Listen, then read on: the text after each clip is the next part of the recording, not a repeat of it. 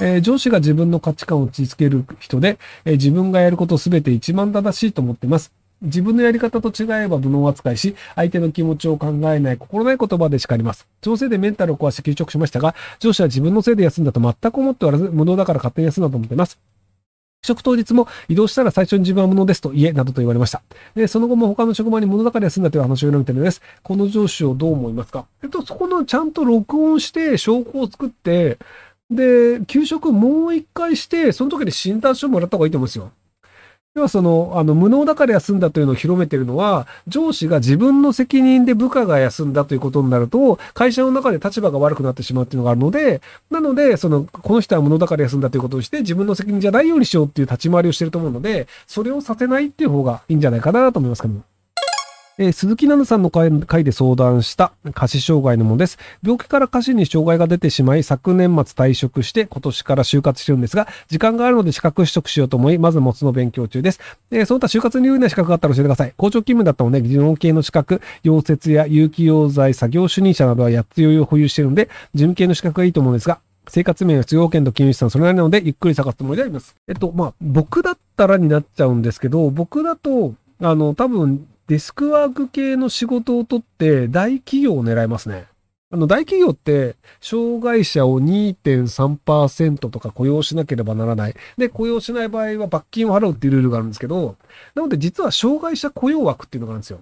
で、あの、即戦力として入れたいわけじゃなくて、なんとなく仕事をやってくれればそれでいいよっていうところの人を雇いたいっていうのがあるので、なので、あの、なんか簿記とか経理とかできますよっていう感じで、まあデスクワーク系で大企業に入るっていうので、そうすると別になんかあの、そんなガチガチ働く必要もなくて、だらだらと大企業でずっといい給料もらえたりするっていうのがあったりするので、なので、あの、もともと普通に働いてる人だと思うので、その、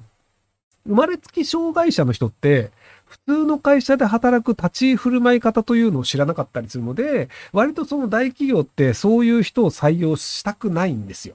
要はそのトラブルになる可能性が高いっていうのがあって、なのでもともと会社員経験がある人で、その後天的に障害になりましたっていう人の方が、割とその会社員としての立ち振る舞いっていうのをしてたりするので、その安心して雇いやすいというのもあったりするので。なので、あの、もともと働いている人っぽいので、なので、あの、大企業狙いの方が得なんじゃないかなと僕は思いますけど、まあ、とはいえ、あの、その、今持ってる資格をや使って働きたいというのであれば、それも全然いいんじゃないかなと思いますけど。えー、ひろゆきさんが全くの別人に転生したとして、無名状態から Twitter で1万フォローを目指すとしたら、どんな戦略を取りますか？えっと、今やるんだったら、チャット GPT を使った芸能人の霊言を下ろすボットみたいなアカウント作りますね。要はその、えっ、と、大川隆法さんの例を今から下ろしますって言って、チャット GPT に、大川隆法だったらどのように答えますかっていうのを貼って、その大川隆法が、その、なんか、だったらこう答えるよみたいなのを、チャット GPT の AI を使って霊言を下ろすっていう。で、それをなんか亡くなった人とか芸能人とかでやっていくと、多分どっかで炎上して話題になると思うんですよね。っていうのでフォロワー増やすんじゃないかなと思いますけど。こねたやつで、35歳男性、今年5月に住宅型有料老人ホームを開業します。かっこデイサービスヘイス。えー、20歳から現場経験を経て29歳で施設管理者になり、今年のクリとしました。この業界は年配層の方々の派閥や人手不足、低賃金や現場空気は、えーと、悪循環が現状です、えー。今後30名の職員を経営者の立場として取りまとめますが、管理者の立場から経営者になるため何を変えて何を変えなければいけないのかお聞き願います。ちなみに僕は経営者イコールサイコパスであるべきだと考えています。えっと、その経営側の方がそこまで得意ではないという状態なのかによるんですけど、現場経験で25歳、あ、管理職者自体はじゃあ5、6年やってるんだ。であれば、あの、いかにそのスタッフをこう洗脳して、安い給料で楽しく働いてもらうかっていうのが結構会社員の、そのオーナーにとって重要なんですよね。その、あの、給料を払ってやりがいを持ってもらうっていうのはすごい簡単だし大事なんですけど、で、社会全体で見ると、あの、みんなに給料出した方がいいよね、なんですけど、その会社の永続性とか、オーナーの個人の幸せで考えると、いかに安い給料で働いてもらうかの方が重要なんですよ。なので、安い給料で満足して働いてもらって、いかに辞めないようにするか。やっぱり辞めるとその引き継ぎだったりとか、その経験が下がった人が来るので、なんか教え直したりとか結構無駄なコストがかかるので、なのでこう、なるべく辞めないように給料安いっていうのにした方がいいんじゃないかなと思うんですけど、で、僕が役員をやってる某未来検索ブラジルっていう会社が給料めちゃくちゃ安いんですけど、その代わりあの、休み取りたいっていうのを断ったことが一度もないんですよね、多分。あの、まあ、有給申請とか100%通ってるはずなんですよね。要するにその、あの、仕事やりたくないんだったらやらなくてもいいよっていう緩さがあるおかげで、でも給料はめっちゃ安いぞっていう。要はその、他に趣味がありますとか、なんかじゃあ用事がありますって時にそれを優先したいっていう、働くことよりそのプライベートを優先した人っていう中がいて、で、じゃあプライベート優先してるんだから給料が低いのはしゃあないよねっていう感じで、割と給料が低いっていうので、なんとか回しております。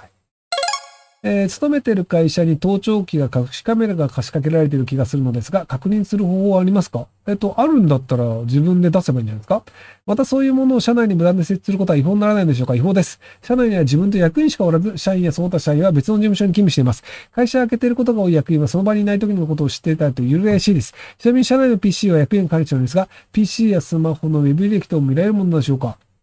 えっと、そのパソコンに対して、そのキーロガーとか入れてたりとか、リモート系のソフト入れてたら見られる可能性もあるんですけど、で、あの、監視カメラがもしあるかとすると、基本的にはあの、コンセント経由で必ずあるので、なので、その部屋の中にあるコンセントをすべて調べて、で、その、あの、まあ、集合、あの、そのなんかタコ足配線みたいになってるんだったら、そこであの、コンセントの延長とかも全部調べて、っていうのをやると、コンセントのどこかに隠しカメラは必ず繋がってると思います。あの、バッテリーだけで動く隠しカメラもあるんですけど、多分その会社にずっと常時つなぎっぱなしでずっと見てってなると、多分あの電源どっかにつながってるので、なのでその電気系統をちゃんと辿っておけば、隠しカメラがあるかどうか確認できるんじゃないかなと思います。だからまああの、トイレとか大丈夫なのかなとか思いますけど、そのトイレが、おあ、大丈夫か。で、トイレとかを調べたいのであれば、そのトイレの中に、まあ、掃除用のコンセントとかあると思うんですけど、そこのコンセント経由で調べるとかっていうのをやると、割と監視カメラがあるかどうか調べやすいんじゃないかなと思いますけど。まあでも、どうなんですかね。その盗聴、その監視カメラじゃなくても、そのネット系でパソコンの中で見てるぐらいでも大体の情報は手に入るので、なので、あのカメラじゃなくて音だけ聞いてるみたいなパターンもあるかもしれないですけどね。えー、先ほど盗聴器について質問したものです。ありがとうございます。社内は公共の場なので設置しても違法にならないと見たのですが、最近の法律は変わったのでしょうか？病んでいるとのコメント欄を見たので、あまり気にすぎないようにします。えっと、あの、違法になりますよ。いや、盗聴器か？盗聴器であれば違法にならないですね。あの、そのトイレの中とか、人が物を隠そうと思っている場所を、あの、録画する場合は違法行為になります。ただ、音だけの場合は確かに、あの、違法にならないことが多いですね。要は会社の職場はその、プライバシーとかが関係ないので、なので違法性はなかなか低いんじゃないかなと。